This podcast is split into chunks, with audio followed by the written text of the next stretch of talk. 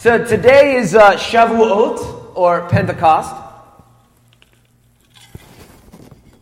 And um, I think that this message is going to be one of those ones where you may want to chronicle or download and keep on file for when you're interacting with people who are curious about the Holy Spirit, uh, and especially when you're young people, when your kids start to come of an age when they're interacting and asking questions.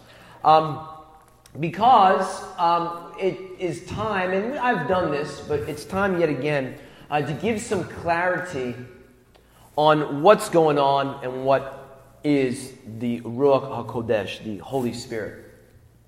Um, I wasn't going to do this, but this is the Lord because uh, Michelle was, was saying to me earlier this week, um, you know, there's some people are, you know, I think are asking some questions about what the Lord has been doing these last several weeks. Um, the Lord has been showing up in, in new ways for some of us.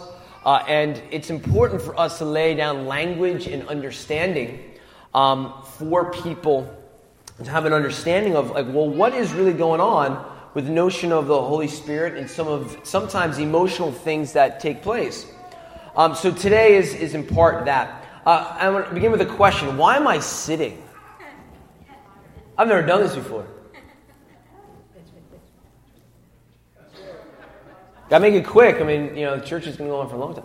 Uh, the reason why I'm sitting is this. Uh, I feel that a lot of times when um, teachers or preachers discuss the Holy Spirit, there is a tendency to preach at you.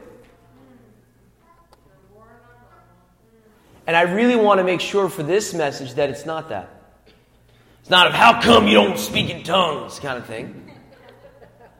And more of an educational platform of, hey, let's Let's really get into this on a little bit of more of a biblical theological matter and remove the, the some of the emotionalism uh, that may push some people into a place of, of not understanding. So that's really why I'm sitting, if I can. I don't know if I'm going to be able to do this. I'll be quite honest. Already, I'm like, this feels very awkward. So, Pentecost um, is a Greek word meaning essentially um, seven weeks. And uh, Shavuot is the same thing in Hebrew. And what we have here is a biblical festival that takes place in the Older Testament, which is then made manifest in the book of Acts yet again. And so, to understand this, uh, let's just read uh, what occurs in the book of Acts real quickly. Acts chapter 1, verse 8, it says, But you, this is uh, the Lord speaking, you shall receive power when the Holy Spirit has come upon you, and you shall be witnesses to me in Jerusalem and in all Judea and Samaria and to the end of the earth. Uh, and then in Acts chapter 2, uh, verse 1 through 4, uh, is the little bit more sensitive part that people don't like to really engage in. And that is when the day of Shavuot, when the day of Pentecost had fully come, they, the disciples essentially, were all with one accord in one place. And suddenly there came a sound from heaven as of rushing mighty wind, and it filled the whole house where they were sitting. Then there appeared to them divided tongues as of fire, and one sat upon each of them. And they were all filled with the Holy Spirit and began to speak with other tongues, as the Spirit gave them utterance. So, uh, what is you know this connection uh, to a holiday that is found in, the, in, in essentially Exodus and Leviticus? Uh, what is its connection to this New Testament understanding of the falling of the, of the Holy Spirit? Well, Shavuot, Pentecost, uh, in uh, the book of Exodus and Leviticus, uh, is a harvest celebration. Okay, that happens. Uh, it takes place seven weeks after Passover. We did the whole counting of the Omer message here, if you guys remember. And then the day of waiting is over. Today is the day of the manifestation of the waiting. The harvest comes in, the harvest is ripe. And what's interesting here is this uh, in the New Testament context, the Holy Spirit comes to bring a new level of intimacy. Intimacy brings an increase of the power of the Lord in your life. And then the new level of this intimacy and the new level of power brings a greater harvest of the gospel. When the Holy Spirit falls in your life, there is the ability and spiritual giftings that will allow you to one, probably the most important thing, have greater intimacy with the Lord, and two, to bring forth a greater level of the harvest. And that's the connection that's going on here. So, you know, why, why is this uh, something that needs to be taught? Well, because it's very important. and part of the reason here is this. Um, if you are going to leave a loved one, and you are never going to see them again until you saw them and were reunited with them in heaven, what would be the last thing that you would say to them?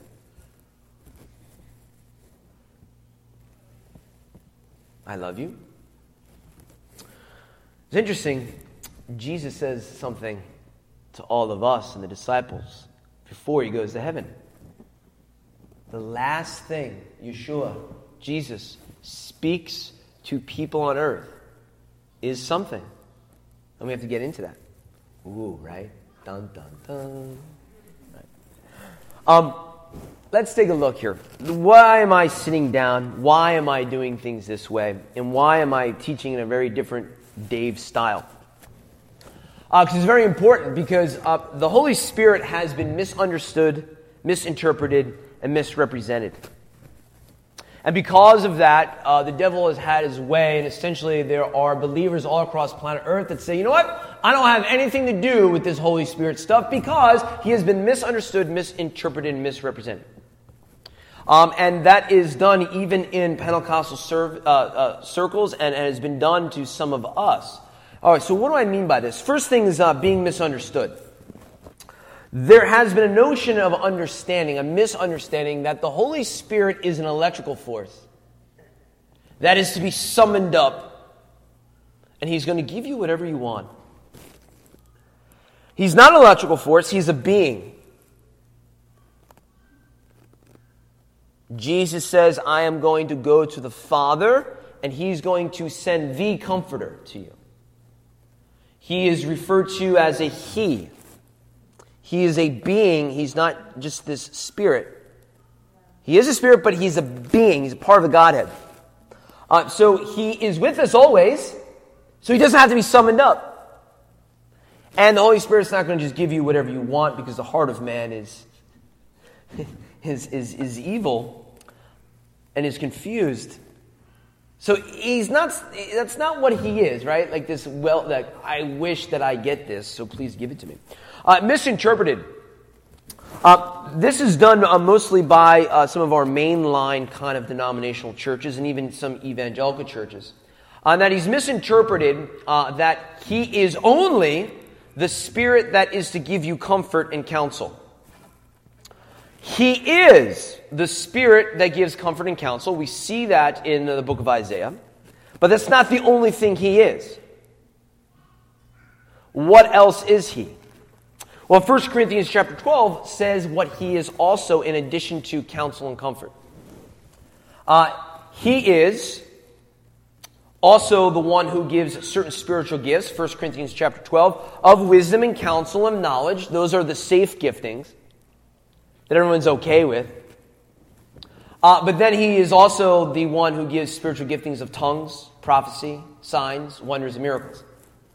Those are ones that people are largely not comfortable with. So he's misinterpreted even by well meaning people. Well, you know, the Holy Spirit is here to give you counsel, give you comfort. That's true. So true. But the full gospel and the full Bible says, but he's also here to give you tongues and prophecy and fire and boldness wisdom, counsel as well. He is uh, misrepresented. This is the one that probably does the most harm. This is the hyper emotionalism, theatrics, the tele-evangelist where you're just like, this doesn't seem right. Now, what I mean by hyper-emotionalism, we have to be careful of because the Holy Spirit can and does often bring emotion. Emotion and emotionalism is different. Emotion is a response. Emotionalism is to try to get a response from people. I'll say this again. Emotion is a response that you have from the Lord. Emotionalism is I'm going to do emotion to try to elicit a response from people and things. And it's a very, very important difference because when you are watching some people on TV, it's not all people, but come on, you know when you're seeing things, you're like, something's off here. This doesn't seem right. Something inside of you is like, eh, I don't know about this. And so what happens here is that kind of misrepresentation of not true biblical emotion that the Lord is giving, but emotionalism to get a response from people and things cause people to push away the workings of the Holy Spirit. Anyone ever been there? Yeah. So a little bit of my story. 1996, I'm a 15 going on 16 year old guy. There is a great move in the United States of the Spirit of God. A great move. And like strange things start to happen. When I mean strange, if you think things here are strange you haven't yet seen, I mean strange like there are people with cavities that now have gold filled cavities. And you're like, yeah, whatever, Dave. No, I mean like people I know. People that like would not lie. I had a silver cavity and now it's moved to gold. And it's like, well, what's the point of that? You know, there's all this weird stuff going on. People roaring, people shuddering in the presence of God, gold dust and feathers falling during worship services. You're like, there's no way that there would be like a feather on a bunch of different people when we're inside.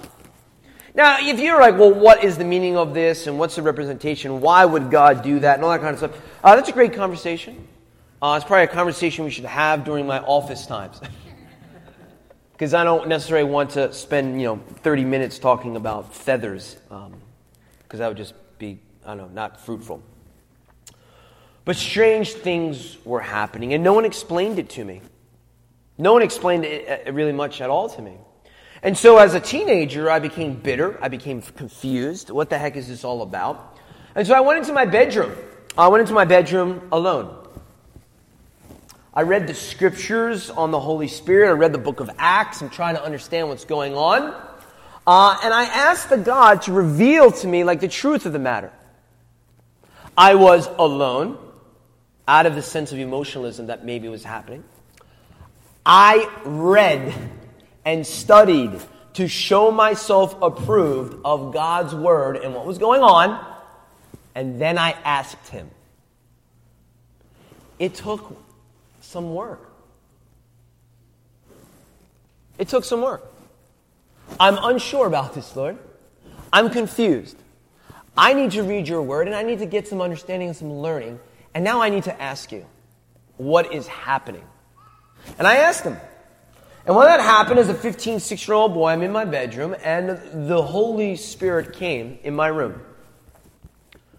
There was such a presence of the Lord that I could not get up. It was on my face.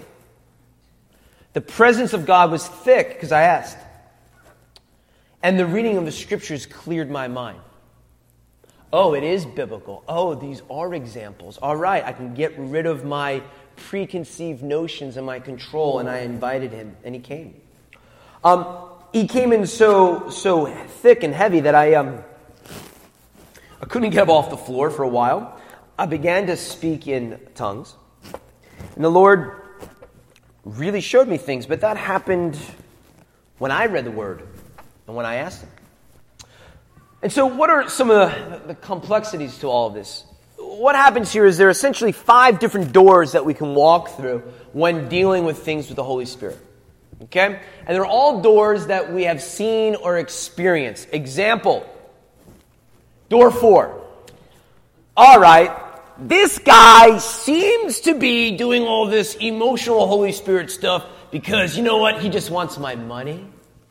He's manipulating a crowd. He's trying to get this emotional thing going. Anyone ever have that thought pop up in your mind when dealing with Holy Ghost kind of stuff? Only three of you? Wow, you guys are, you guys are awesome.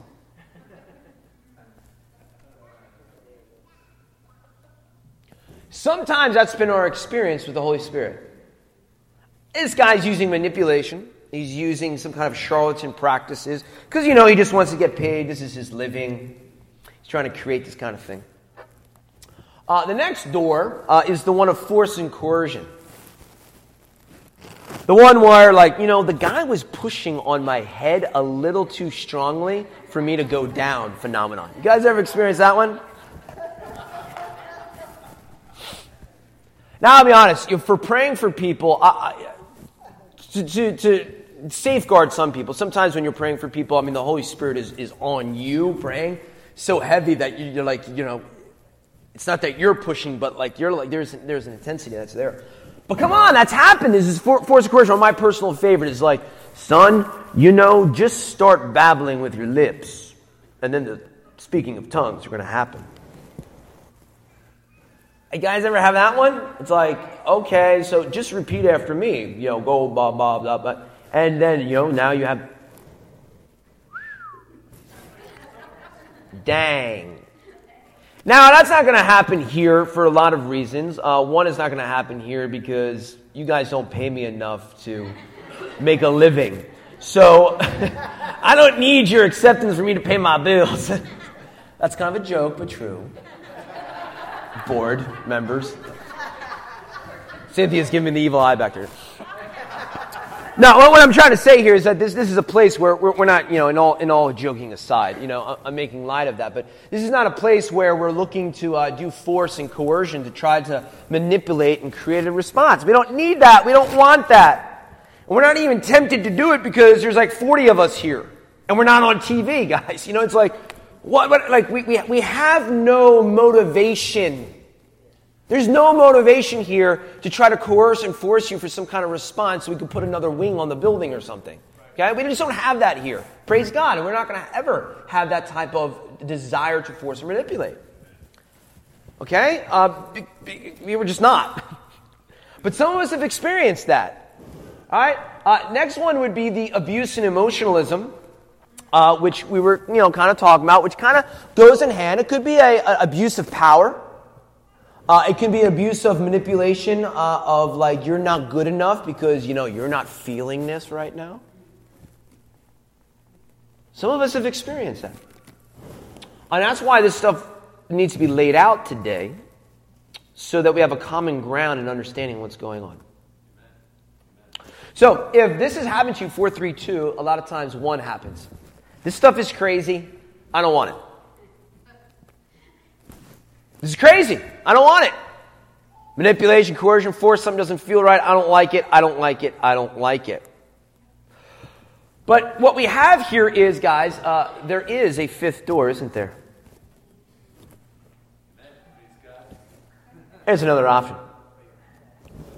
Now, before we get into that fifth door, what has a tendency to happen is this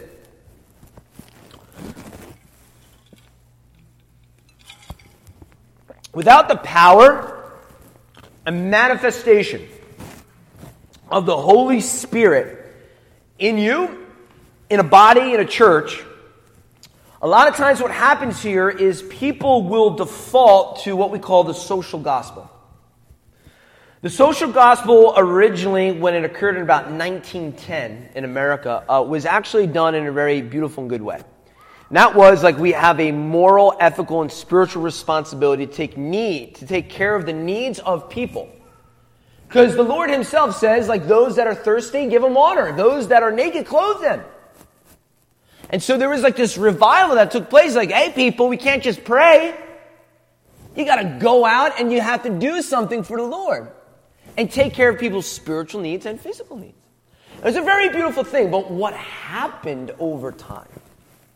Is that sometimes now, without the leading of the Holy Spirit, without an anointing of the Holy Spirit, without the boldness and power and understanding of the Holy Spirit, churches default to a social gospel role. Well, where they do is they now just really do that. Their focus is to take care of the physical needs of people. That's cool. It should be a focus, but it should not be the focus. The focus is bringing the kingdom of God in power to planet Earth. When we do that, we also take care of the physical needs. So, what has happened is this because of the charlatan, because of the manipulation, because of the coercion, because all these things, people have chosen to go down the door one, door one of this is crazy, I'm not going to do it. And what I'm going to do is I'm just going to do and be a good person and treat other people and help other people. But that kind of mentality does not bring revival to the nation. It doesn't change a generation. So the fifth door. Okay, well, what does God want? What does His Word actually say about these things? And this is going to be hard for many of you, because many of you, with all due respect, have been burned. You have been burned. And your defenses go up. You stay in door one. I don't want to deal with the craziness. No, no, no, no. And I understand that. Because that's the way I was feeling when I was 15. And not to gloat or not to be prideful, I made a choice. I got alone, I went in my bedroom, I read the scriptures, and I asked. I asked. So, five, what does God want and what does His Word say? John chapter 10, verse 22 says, Jesus breathed on them, the disciples, and they received the Holy Spirit. A lot of people will use this scripture verse to say, See, when you accept the Lord, you receive the Holy Spirit. Amen. Absolutely. 100%. Jesus went to disciples in John chapter 10 in the middle of his ministry and breathed on them, and they received the Holy Spirit. Anyone who calls upon the name of the Lord and says that he is Lord is revealed that truth by the Holy Spirit, and they have the Holy Spirit in them. Okay?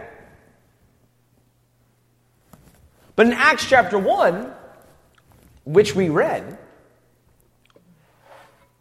this is the Lord saying, For John truly baptized with water, but you shall be baptized with the Holy Spirit not many days from now. Now, for the theology of things, in John chapter 10, they receive the Holy Spirit. That's earlier. Jesus dies, is resurrected, comes to the people later on, later, later.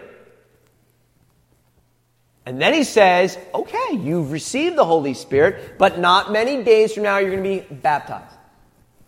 Now, we have to say this, and we have to break this down because there are some theologians in here uh, and people here that have listened to certain theologians that say, oh, you receive the Holy Spirit when you get saved, and that's it. When the timeline events, it doesn't show that. You receive the Holy Spirit, but then you are baptized in the Holy Spirit not many days from now. Uh, Acts chapter 1, uh, verse 8 goes on to say, But you shall receive power when the Holy Spirit has come upon you. You get power. Now, this is very, very important because this is the last time in the really, well, what, really, last, yeah, it is the last time because it says right there, Jesus ascends to heaven. This is the last thing that Jesus says What? I thought the last thing he says is, I will love you and never leave you. Now go out and make disciples. That's the last thing he says in the Gospels. The last thing he says before he ascends is, you better wait. You better hang out here because the Holy Ghost is coming with fire and boldness and power. Bye. He goes up. This is the last thing. He doesn't say, Oh, I love you, my dear children. I want to be with you and all this. He says in the Gospels, but the last time before he sends heaven, I'm, I'm sending power to you. You already received the Holy Spirit in John 10, but now you got to hang out and receive the baptism in more power. It's the last thing he says to us. That's important. That's like the King of Kings and Lord of Lords. The last thing he says to us is that. Wait for power. So right now, right, Jesus is not here. what? He's not here. You got to get your theology right. Jesus is not here. He's not here. I'm going to say it again. He is not here. The scriptures say he right now is in heaven on the right hand throne of the Father, petitioning and interceding for the saints, excuse me, the saints, day in and day out. He is in heaven. Who's here? Holy Spirit is here. It's very, very come Jesus. Well, cool. You pray that. that, that that's coming. That's that's when the New Jerusalem comes, right? When he plants his feet on the Mount of Olives. But Jesus coming into the room, eh, not going to happen. Holy Spirit's going to come into the room. They're triune. They're all together, right? But Jesus is not going to hang out in Bristol. He's in heaven because he needs to be there because I must go to my Father and I must intercede for you, and he will send someone with power the Comforter, the Holy Spirit. So, what does this look like? This is where things, you know, people get upset. And I got to speed things up here. Acts chapter 2 says that the Holy Spirit came in power and they spoke in tongues.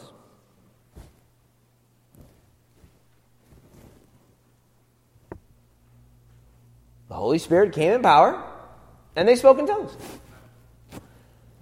But that's not the only thing that happens. Because 1 Corinthians 12 says that the Holy Spirit comes and the spiritual gifts are prophecy, wisdom.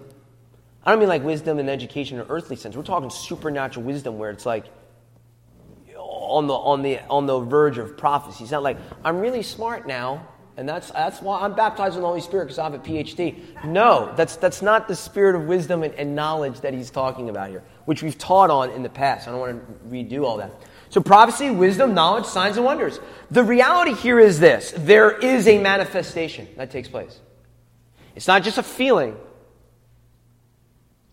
It's not just a feeling. There is something that is manifested tongues, prophecy, signs, wonders, miracles. It's not just I have been, I've received the power of the Holy Spirit because I feel good. No. The scriptures are clear. There is a manifestation of some kind. That's the part that people get hung up on. But it's just the Bible. There's a manifestation, and it's for supernatural giftings, yes. Uh, it's also as a sign to the unbeliever. When you start giving a knowledge and wisdom and prophecy about someone, they're like, well, How do you know this? Because the Lord told me. What? He speaks to you? Yes. Huh? He speaks to me. Uh, and most importantly, uh, it brings a new level of intimacy. Now, this is really important. Uh, maybe we can have the worship team come on up. Um, a new level of intimacy. We have the Father, we have the Son, and the Holy Spirit. The Father, there are people on planet Earth that petition the Father, but they're not saved. Scriptures talk about them. There are those people who go to God, the Father, without going through the Son. There are good, well meaning people I've met that I love, that I cherish, that I adore, that love the Father. But they know not the Father because the only way to know the Father is through the Son. To know the Son is to step into salvation, and it is then to also know the Father. To know the Father and to receive the Father, or try to, can't be done unless you receive the Son, but to receive the Son, you now have eternal salvation. There are people who know the Father because they know the Son. But they have not gone to the next stage. That next stage being the Holy Spirit. The difference between knowing the Father and the Son is salvation. What's the difference between knowing just the Son, but also knowing the Son and the Holy Spirit? It is power, intimacy, and boldness on planet Earth. Intimacy brings revelation and power, and that is what happens when we receive and are baptized in the Holy Spirit. You see, we have been designed as a resting place for the Spirit of God to change every environment that we walk in. The Lord wants us to go out in power and go through power through you. The scriptures say the kingdom is not just of talk, but of power. The Lord Himself says, You will do greater things than me. How did the Lord do great things? The dove, the Holy Spirit comes upon him at the baptism of water and baptism of fire, and then he goes out in ministry. If you want to do greater things than the Lord, you must and can only be able to do that when baptized in the Holy Spirit fire of God. We have all received the Holy Spirit when we call upon the name of the Lord, but you receive a baptism of power later on when you wait and tarry for many days. In closing up some things here, I hope, because I know it's getting a little long. But I just, we need to lay this out because there's so much confusion. So I thank you for your grace in allowing me to go a little longer today. But it's very important because I'm telling you, things are going to get crazy here. We're going to do it in good order, but things are going to get crazy here. And we have to lay the groundwork.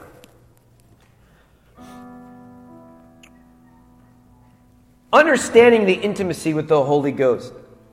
Greater than the gifts of the Holy Spirit. Greater than tongues. Greater than prophecy. Greater than signs, wonders, and miracles. Is the Holy Spirit is the Spirit of God. And when we engage the Spirit of God, there is a certain level of intimacy and understanding of who He is that is released. Amen? And that's more important than any gift is to know the Spirit of God in a more intimate way. And you see, when we encounter intimacy, things happen. Emotions are raised up. To be intimate is largely an emotional experience. You guys ever been in a church meeting where there's an altar call and someone comes down, they accept Jesus into their heart and they are crying? They're crying, right? Have you ever seen that? Because they're having an emotional response because they've engaged in intimacy with Jesus. When that happens, are you crying? Sometimes, but sometimes you are. Sometimes you're not. So, when someone encounters the Holy Spirit, will there be emotion that is raised up? Yes, because they're having intimacy with the Holy Spirit. Will you receive emotion when that is happening? Maybe. But sometimes, maybe not. If you guys can just lower it down a little bit, I kind of called it wrong. So, what happens when someone encounters? What happens when someone encounters the holiness of God? He is the Spirit who is holy, correct? So, what happens when someone encounters the Holy Spirit? The Spirit of holiness. Well, the Bible tells us. Second Chronicles chapter 5.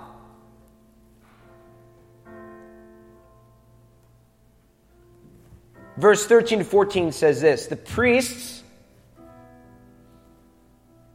the priests could not stand in the presence of God.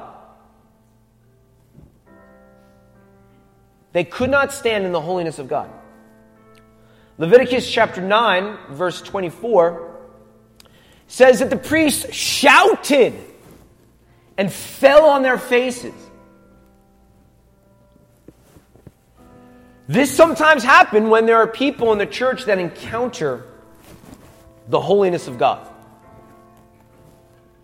When the holiness of God comes, sometimes people fall on their faces. There's the Bible. People fall down in the presence of God. It's the Bible. But people say, but if he showed up, wouldn't, wouldn't we all fall on our faces? It's a good question. Maybe. But could he just show up to one person and could only one person fall down? Sure. the Lord shows up, we could all just fall down on our faces, or if He shows up, one person could fall down. Just like when the Holy Spirit shows up and one person gets saved, but other people don't get saved. Why did one person, not the other person? It's just what the Lord was doing. So when the Holy Spirit shows up and one person falls down, but another person doesn't fall down, it's just what the Lord's doing. For my theologians out there, um, Jonathan Edwards and John Wesley, who are pretty much like people who like founded you know Methodism and also Presbyterianism in, in, in some regards, um, they talk about this in their meetings. They actually say like Jonathan Edwards, Wesley, who are not necessarily like what you consider to be like Holy Spirit, you know, kind of driven people, like say we would be preaching and people would shudder in the presence of God. They would fall. Now, Jonathan Edwards and Wesley are, are preached at the most dry seminaries in, in the world. They're still upheld. They don't talk about that. What about the New Testament? All right, I gave you Older Testament examples. What about the New Testament? All right, Matthew chapter 17, verse 6. The disciples heard the Lord and fell on their faces. So there's a New Testament example. But, Pastor David, you see, every time in the Bible, when someone encounters the holiness of God, they fall forward. Has anyone ever gotten into that conversation with people? If you haven't, you can thank yourself because I get to deal with people like that. The Holy Spirit and people falling down in worship can't be true because in the Bible, people fell forwards, and in your church, people fall backwards. You're like,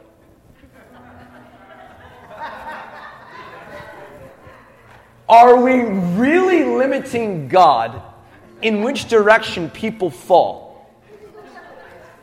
Because if that's the case, you got much bigger problems, man. than, than your theology. But just to make you feel better. John chapter 18.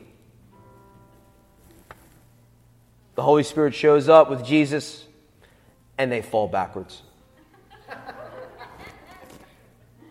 So there's one example in the Bible where people fall backwards in the New Testament. I know it's, uh, we got to, we have to do this. We have to do this in the church.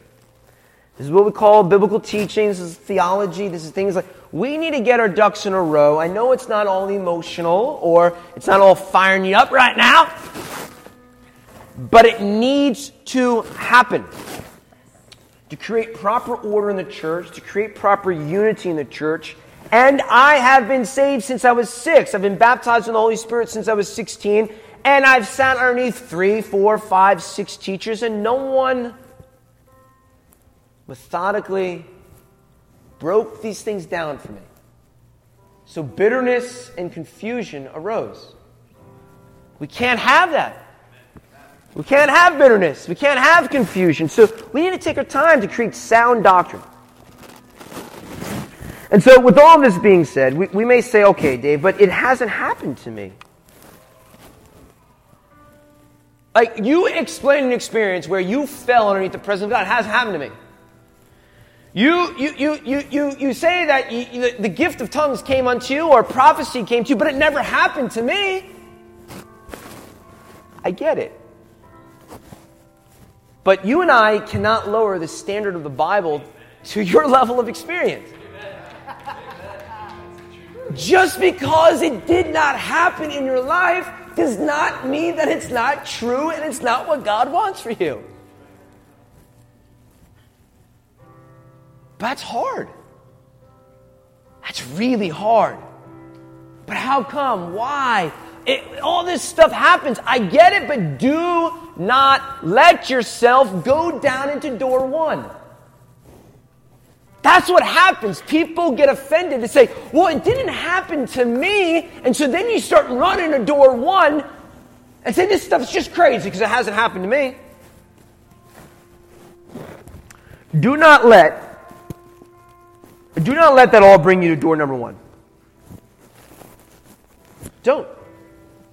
If it hasn't happened to you, allow it to encourage you to knock on door five.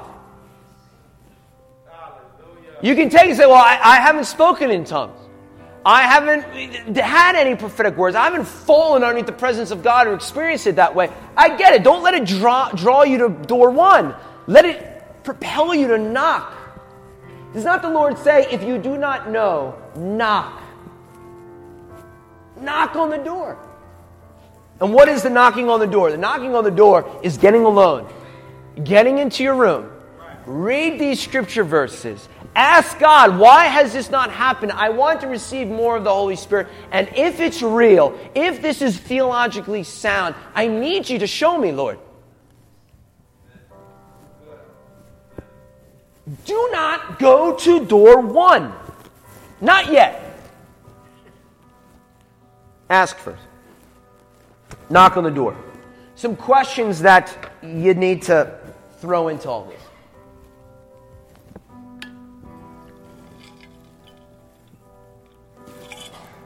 Door one is the door of this stuff is just crazy. All right, go hang out there. But door two is oh, is it in the Bible? I just gave you a bunch of verses. I gave you a bunch. And you can do your own studies to see if it's in the Bible. Next question Do you want it? No, no, you, you gotta like really look internal and be like, do you actually want a baptism of the Holy Spirit? Because people will think you are crazy. You're to go out and you'll be praying for sick people and they will get healed, and sometimes they won't get healed. You're going to be going up to people in the parking lot, be like, yo, man, I don't know you, but I'm telling you, the Lord, God, loves you. He just told me something about you. He just said that you. Do you want it? Another hang up that sometimes happens is I, I don't deserve it. Too sinful. I'm not good enough. I don't deserve this. But there is the fifth door.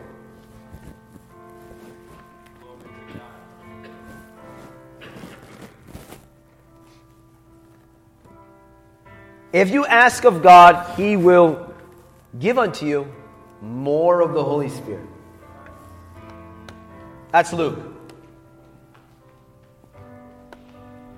So, I hope that this laid some good theology down for you guys. Because things have been changing here.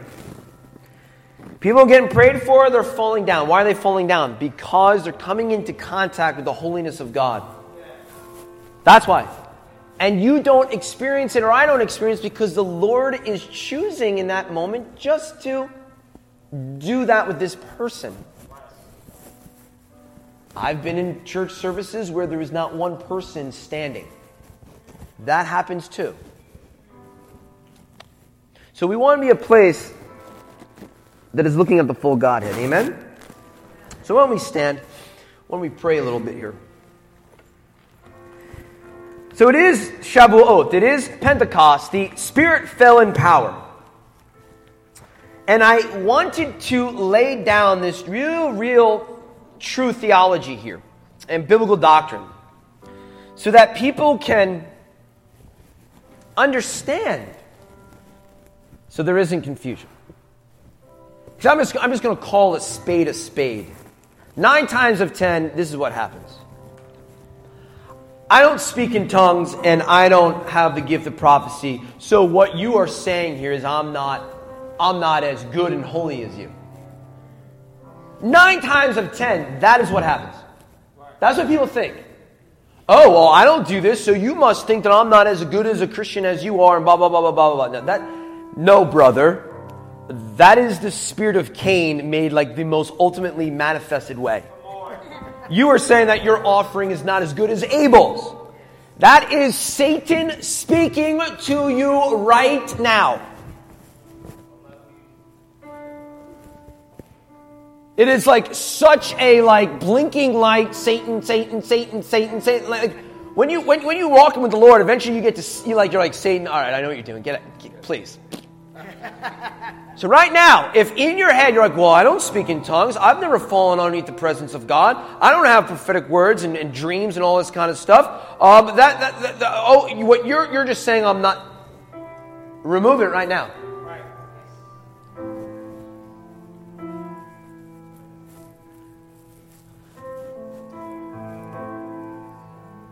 Because there's, there's things in my life I don't have yet. And all of us will never have all of it until we see Messiah face to face, being transformed from glory to glory. So we just remove that in Jesus' name. Father, we pray against the hurt of people, how they have received abuse, emotionalism, manipulation from pastors and leaders who push too hard or try to mimic and try to coach. Father, we are here expecting a move from you. We come expecting on Pentecost Sunday, say, Lord, we are here to receive an outpouring of the Holy Spirit in a new way in this place.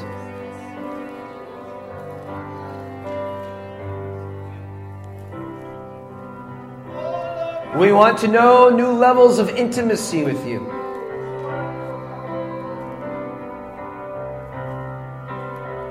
We want a baptism of fire to be more bold and to know you more in deeper ways and to be able to be empowered to bring forth the gospel.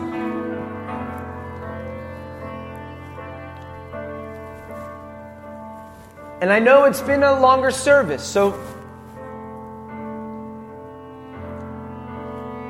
If you need to go, please feel free to go. We have some refreshments downstairs, but I encourage you in your going, please, please go home. Read the Word. Ask God. Ask God if these things are true.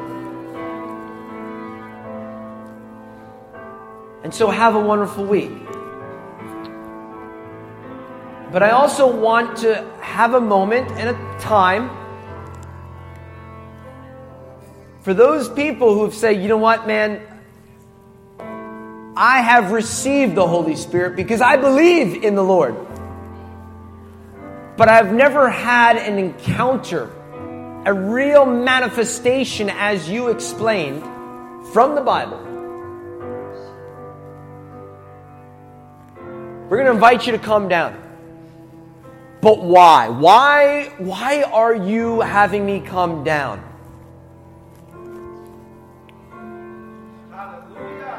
Because the one thing the Holy Spirit cannot stand is a man's control. And when you walk down here, you just entered into a place of lack of control. You've entered into a place of humility. Wow, people are looking at me. Are they judging me? No, brother, no, sister. Remove the spirit of Cain in this midst now in Jesus' name. No, we're not judging you. We're here to encourage you. Come, brother. Come, sister. Come into door number one. What does God want for your life? He wants to pour out the Spirit of God upon you in a new way. That's what He wants, brother. That's what He wants, sister. There's no judgment. So we invite you.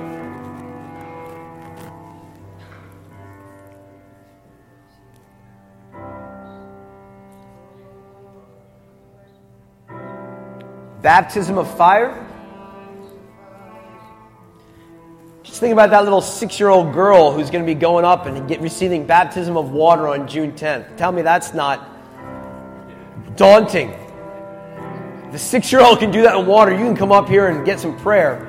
But I don't want that to be manipulation or coercion or force either. So it's a delicate line. So what we're going to do is we're just going to engage in some worship here. We're going to end service, but if you would like prayer for fire of God, for baptism of the Holy Spirit. We just want you to come on down and we'll pray for you.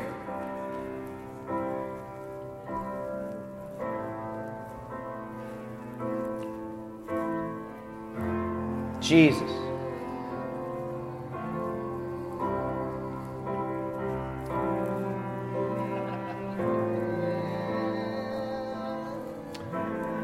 And now we will also invite right now If you if you just also want a fresh outpouring of the Holy Spirit. If you're just like, hey, you know, I, I've had a baptism of the Holy Spirit, I've, I've encountered that, but I need a freshness. I just, I just want to I want to go into another level. I want to go to another place. We just invite you to come on down too, and we'll pray for you. Amen. And have a wonderful Shavuot. Have a wonderful Pentecost, for it is a holiday today. a holiday of rejoicing that the King of Kings and Lord of Lords shed his life for your salvation, but also to bring the Comforter to you. If we can have some people come down and pray for others, that would be wonderful. Have a wonderful week.